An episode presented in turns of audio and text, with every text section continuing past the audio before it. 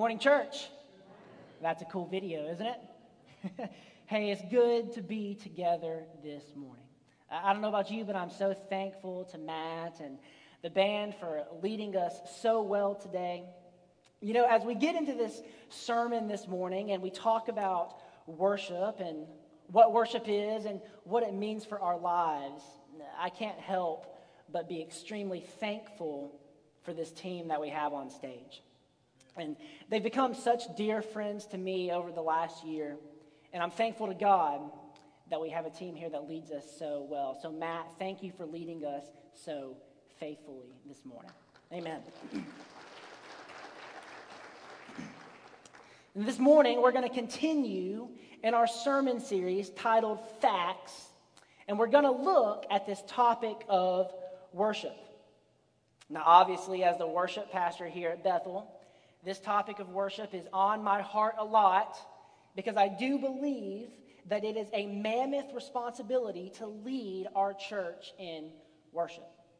And I want you to know that there's never, there's never a day and there's never a night that I'm not incredibly thankful for the grace of God in my life and the power of Jesus Christ who, work, who works through us each and every week. So when we think about worship, what are some of the things that we tend to think about? What are some of the things that you tend to think about? Maybe you think about music, that's a given. We think about certain songs or certain hymns. Maybe we think about worship as acts of service, loving our neighbors, reaching the community. Maybe we think about prayer. Maybe we think about giving. And all of these things are acts of worship. But today, I want to ask the question does God care about how we worship? Does God care about how we worship? And I hope that all of us this morning could give a resounding yes.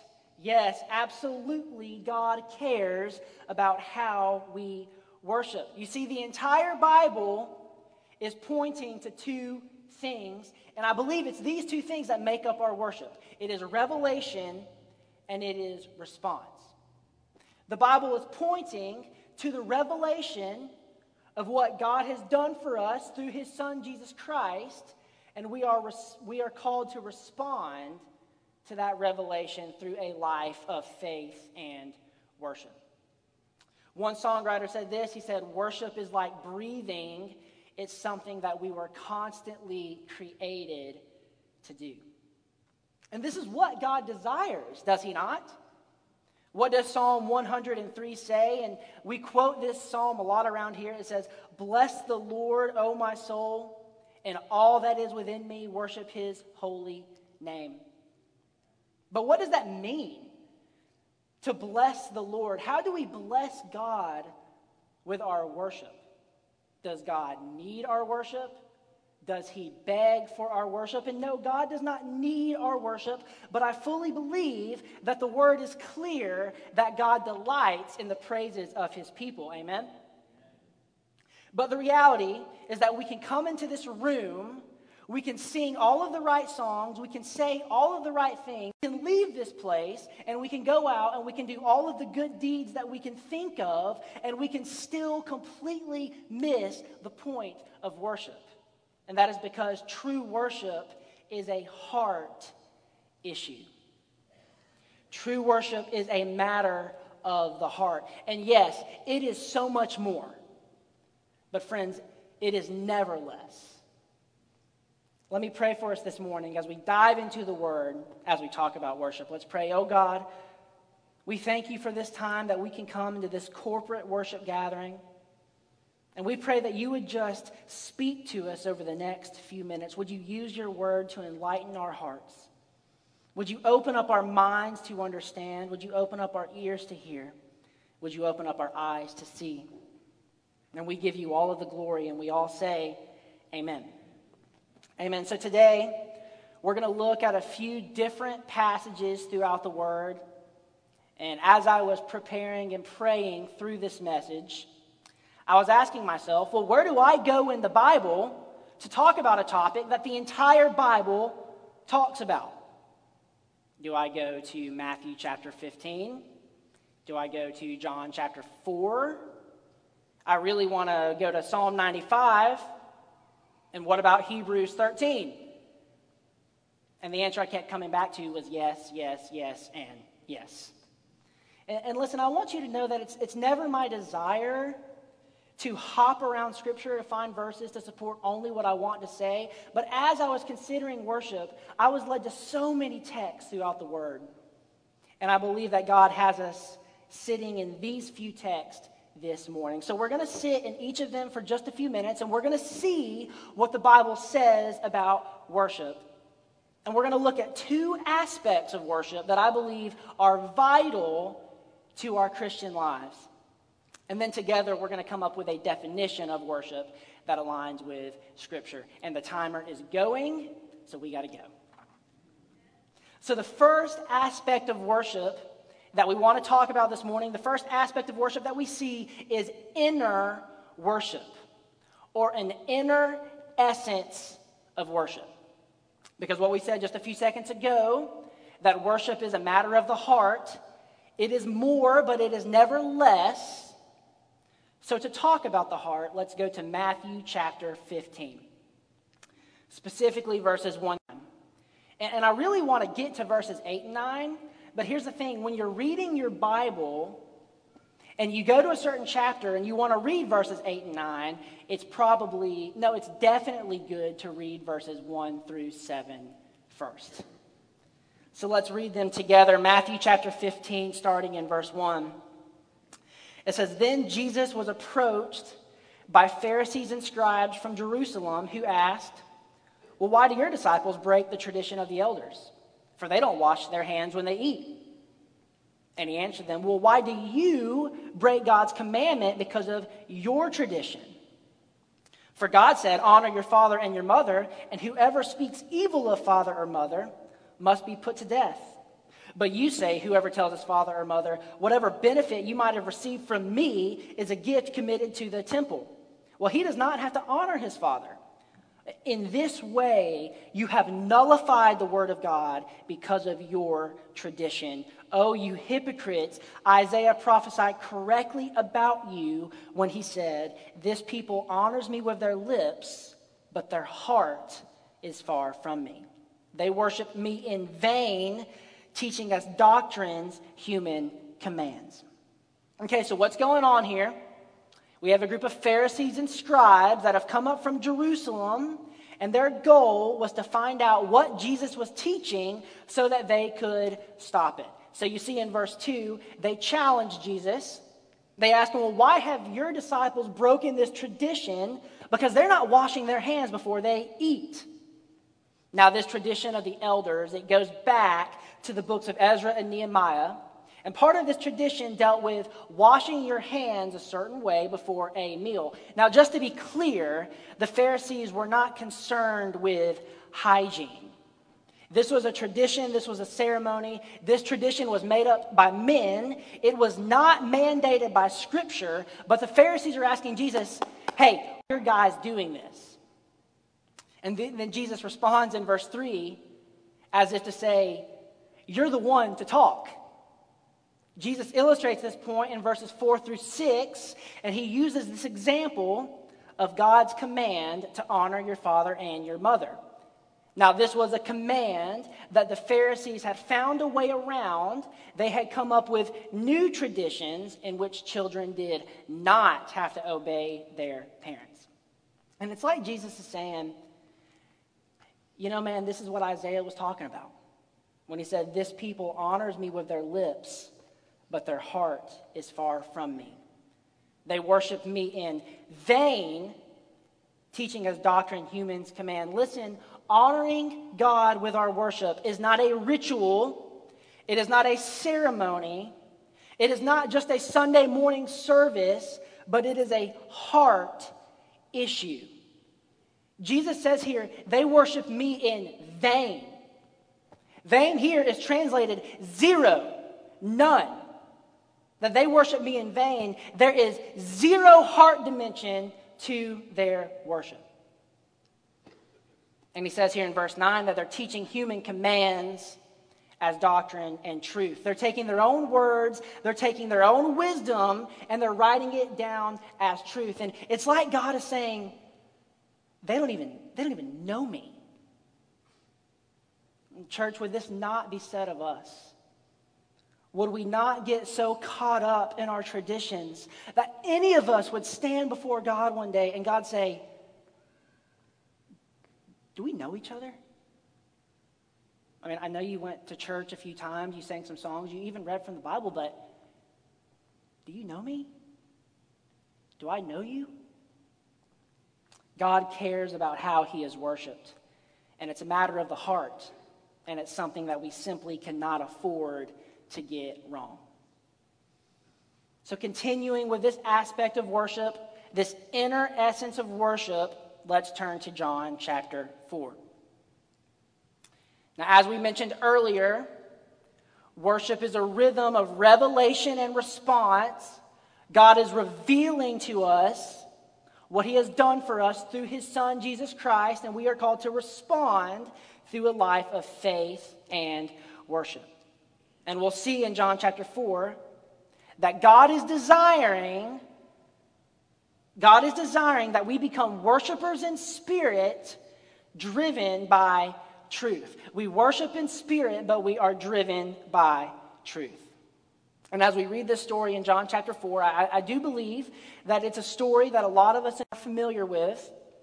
That Jesus is returning from Jerusalem, he's making his way to Galilee, and he travels through Samaria.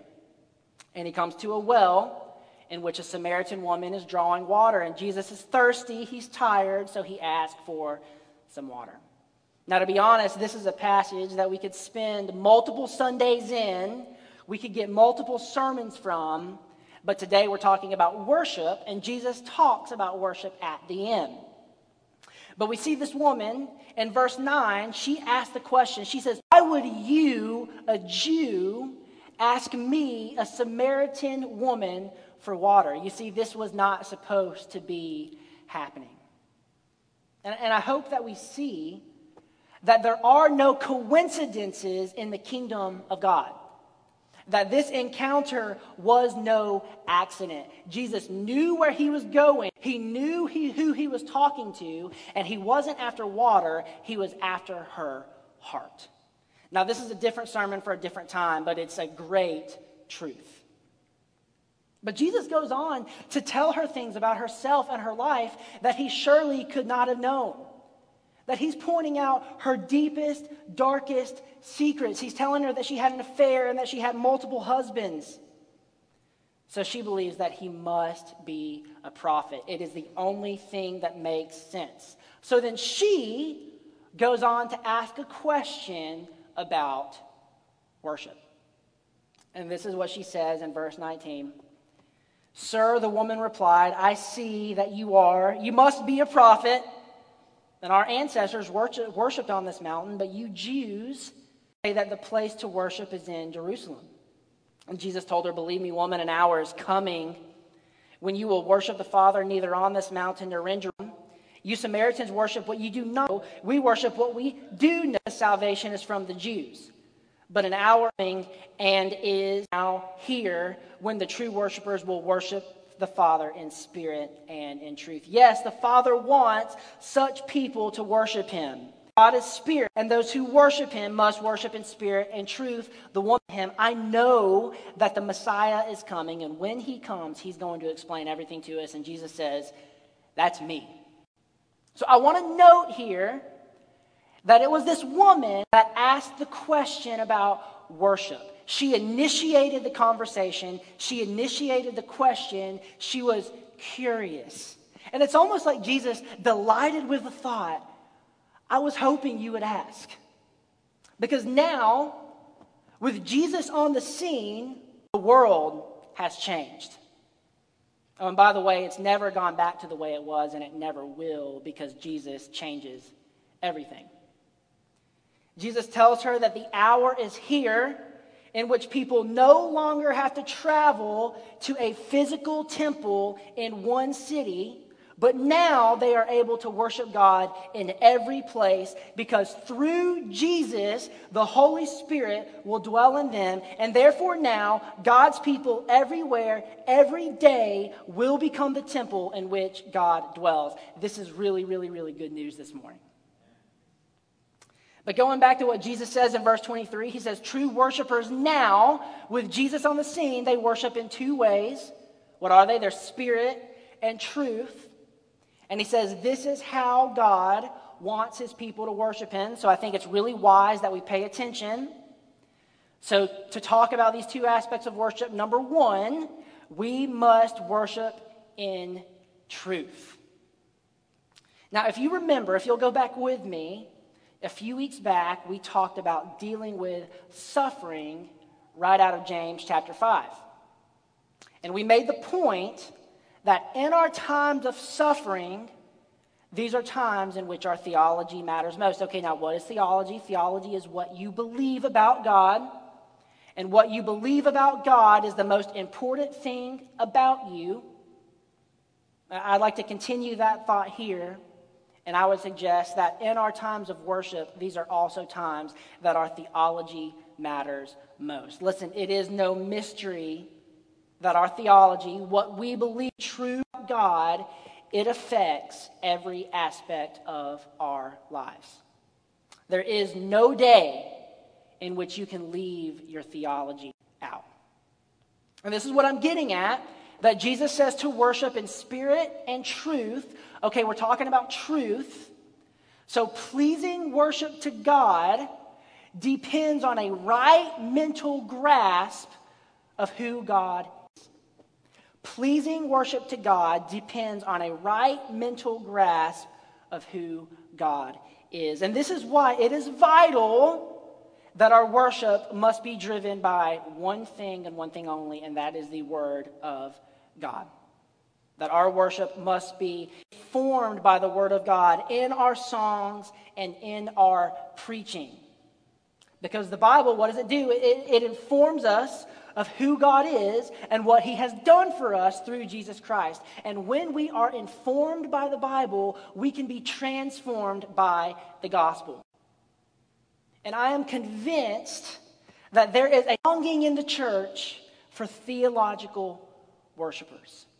There is a need in the church for theological worshipers who are being transformed by Jesus Christ. When you come to worship, yes, bring your heart. And we're going to talk about that in just a second. But don't leave your mind behind. God has given us mind and knowledge for a reason, and that is to know Him and to know His Word. Because when our minds know Him, our hearts then truly treasure Him. Number one, we worship in truth. Number two, we must worship in spirit. Jesus says here that we worship in spirit. We respond to the truth of God's word through spiritual worship. There's not only right mental grasp of who God is, but there is also a response of heart. So we saw number one, pleasing worship depends on a right mental grasp on who God is. And now number two, pleasing worship depends on a heart grasp God's supreme value. And when we come to know God truly, we see that He has infinite value. So if we could pause and just put a small definition on worship, and it could be defined in so many ways, we would just say worship is treasuring God above all things. Worship is treasuring God above all things. There is nothing I want more than to know God and to give glory above anything and everything else this world has to offer. And I believe that Psalm 95 gives us a great picture of how we respond to God when our hearts truly know and treasure Him. So if you turn to Psalm chapter 95 with me, starting in verse 1, and we'll have it on the screens as well. This psalm it begins with a summons to come. Starting in verse 1 Come, let us shout triumphantly to the rock of our salvation. Let us enter his presence with thanksgiving. Let us shout triumphantly to him in song. However, this psalm doesn't only tell us to come and worship, it gives us reasons why we come and worship. Verses 3 through 5. For the Lord is a great God, a great king above all gods. The depths of the earth are in his hand, and the mountain peaks are his. The sea is his, made it. His hands formed the dry land. The psalm here is giving us reasons to worship God. Because the reality is that our worship is grounded in God's inherent worthiness to be worshiped. We worship God because he is great. He is exalted. He is the king above all other so called gods. He alone is the sovereign king over all of the earth, and he has no rival in heaven. By the way, we just sang this no rival on earth, and he should have no rival in our hearts. And this is where we have to be really, really careful, right? Because a right mental grasp on God's word shows us who God really is how big God really is and how great He is. And here's the thing without this view of God, we start to believe that we are of worth to Him. Without this view of God, we start to think that we're next to Him in comparison. And this is a really dangerous place to be because the reality is that two people don't stand on top of Mount Everest about who's taller. Like it just doesn't happen. But what we just read shows us who God is, who we are not, and why he is worthy to be worshiped. In church, we fall on our knees for him. Verse 4 and 5, going back to that, says, The depths of the earth are in his hand, and the mountain peaks are his. The sea is his, he made it. His hands formed the dry land. These verses give us more proof of God's greatness that created the world, therefore, he owns the world. The highest mountain peaks are his, and the deepest reaches of the sea are his. He created and he upholds the earth, and we worship our Creator in awestruck. Verse 6 Come, let us worship and bow down. Let us kneel before the Lord our Maker. We have another command to simply come and worship. And I love these commands. I never get tired of them. I like that there's so many because it gives us more reasons to not skip church. Amen? If you ever wake up and want to skip church, just read the psalm and you will come running because we are commanded to come to worship. And then, then I'd like to focus on here for just a minute. The psalm then takes us on a personal level. It gives us personal reasons to worship God.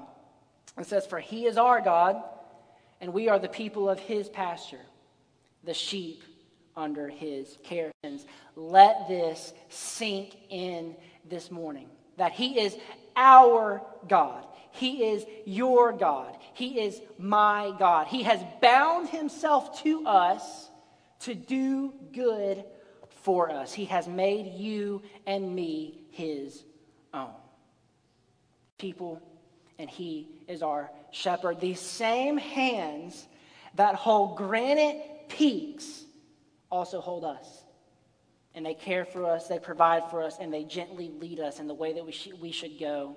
And this is the good news of the gospel that this majestic, exalted ruler that is seated high above the heavens has stooped down low and he has come to us through Jesus Christ. Church, it doesn't get much better than that.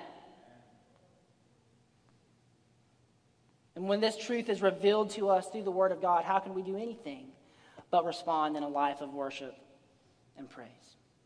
So, to sum up the last few minutes, we talk about an inner essence of worship, worshiping in spirit and truth, that with our hearts we respond to the knowledge of our minds. So, with our minds, we understand God, and with our hearts, we rightly value God. We need the heart and we need the mind this is revelation and response. And lastly, today and quickly, I'd like to look at one more passage Hebrews chapter 13 and make a few observations. Starting in verse 15 of Hebrews chapter 13, It says, Therefore, through him, let us continually offer up to God a sacrifice of praise. That is the fruit of lips that confess his name. Don't neglect do what is good and to share, for God is pleased with such sacrifices. So all morning we've been talking about this inner essence of worship. And now I believe we have to talk about that there is an outward aspect of worship as well. And I believe it plays out in a few ways. This outward act of worship. Number one, worship corporate as we praise God through the fruit of our lips. All throughout the Psalms, in the New Testament, Psalm 122, Psalm 133, just to name a couple, we do see commands to come and to gather and to worship. Now, two weeks ago, we talked about this word sanctification. Okay, now what is sanctification? Is the process for a believer of being transformed into the image of God. And we believe that here at Bethel, corporate worship plays a vital role in our sanctification. Because we behold God together, we grow together. Number one, worship is corporate. Number two, worship is missional. Because when we rightly value God, we rightly value others. And when we others, we rightly sacrifice for the good of others. You see, worship flows from our heart into outward sacrificial acts of worship. That worship is not only to take place in this building, but our lives are a constant rhythm of revelation and response. And part of that response includes loving and serving our neighbors. You see, true work not compel us to stay in one place, but it propels us to go with the gospel to the sake of to all nations for the sake of the gospel and for those who have never heard it. Oh, and by the way, when we go, we're going to be singing the whole way. I don't know about you, but I want to go. I want to sing. I want to tell because we're singing about truths that people across the world never heard about. People in our community have never heard about. And if we have a truth that's worth singing about, it's a truth worth and telling about. And by the way, I think flights are really, really cheap right now. So let's go. Number one, worship is corporate. Number two, worship is missional. And number three, Jesus makes it possible. Jesus is our access. Let's look back at the beginning of verse 15. It says, Through him, let us continually offer up a sacrifice of praise to God. Through him means through Jesus. And Hebrews chapter 3 begs us to consider Jesus. It calls him our great high priest. And then in chapter 4, verse 16, it says, Let us draw near with confidence to the throne of grace. And listen, we can't miss this morning that for years and years throughout the Old Testament, God is saying, don't come close unless. Don't come close unless you do this, you do this, you do this. And now, through Jesus and because of Jesus, God is saying, come. God is saying, come, don't only come, but come in close and draw near to the throne of grace because we have access through the blood of Jesus. And this is where in worship we can draw near because this great God that holds mountains in his hands has come to us as a good father. And I'll, I'll never forget this story. I was told that there was a man he had a wife and he had a son. And his wife went on to pass away, his son's mom. And the night that she died, he went to tuck his son in. And his son said, Dad, I'm, I'm feeling really anxious tonight. Would you stay close and would you hold me until I fall asleep? so he did. And then his dad leaves. And he goes down the hall and he looks out the window and he says, God, I'm feeling really anxious. Would you stay close and would you hold me until I fall asleep?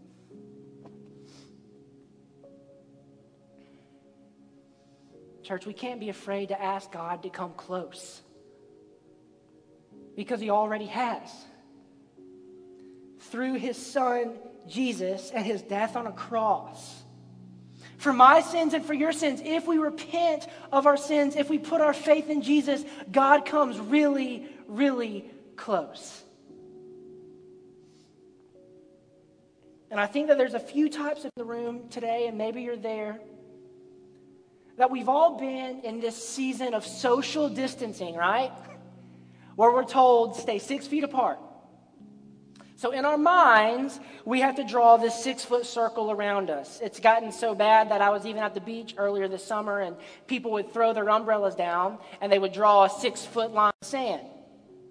Now, if you're an introvert, maybe you like this rule. You've been waiting on this rule. If you're an extrovert like me, you don't really like this rule, even though it is necessary.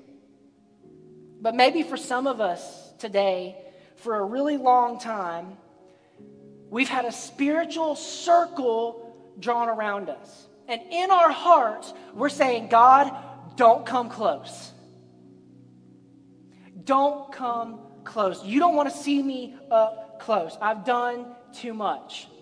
I've messed too much. I don't deserve your closeness. And if that is you, I beg you, like Hebrews begs us, consider Jesus, who died in your place. And because of Jesus, listen, because of Jesus, it's not about what you've done, but it's about what he has done for you. And he's given you access. And guess what? God is saying, come. God is saying, come close. And if you're in the band, you guys can go ahead and come on back up. And maybe you're here today and and you've seen God at a distance for a really long time and maybe you've never seen him at all. And today, you need to ask God to come close for the very first time in your life. And you can simply do that by putting your faith in His Son, Jesus. That God loved you so much that He sent His Son, Jesus, to die for you. That if you, God, I know that I'm a sinner, but I know that you are a great Savior. So today, I repent of my sin and I turn to you and I put my faith in you. If you just pray that prayer, God is ready to come really, really close. So we're just going to sing together for a few minutes, and Pastor Josh is going to come on down here. And if you want to come, if you want to come down and pray, I won't have my mask on, but he will pray with you as well. If you want to just talk, if you want to be prayed for, we'll both be down here and we are ready to pray with you. But if you've been in this, this season for a long time where you've had this spiritual circle drawn around yourself, today is the day to wipe that away and let Jesus give you access to God and trust in Him as your Savior. So, would you stand with us? We're going to sing. Let me pray for us as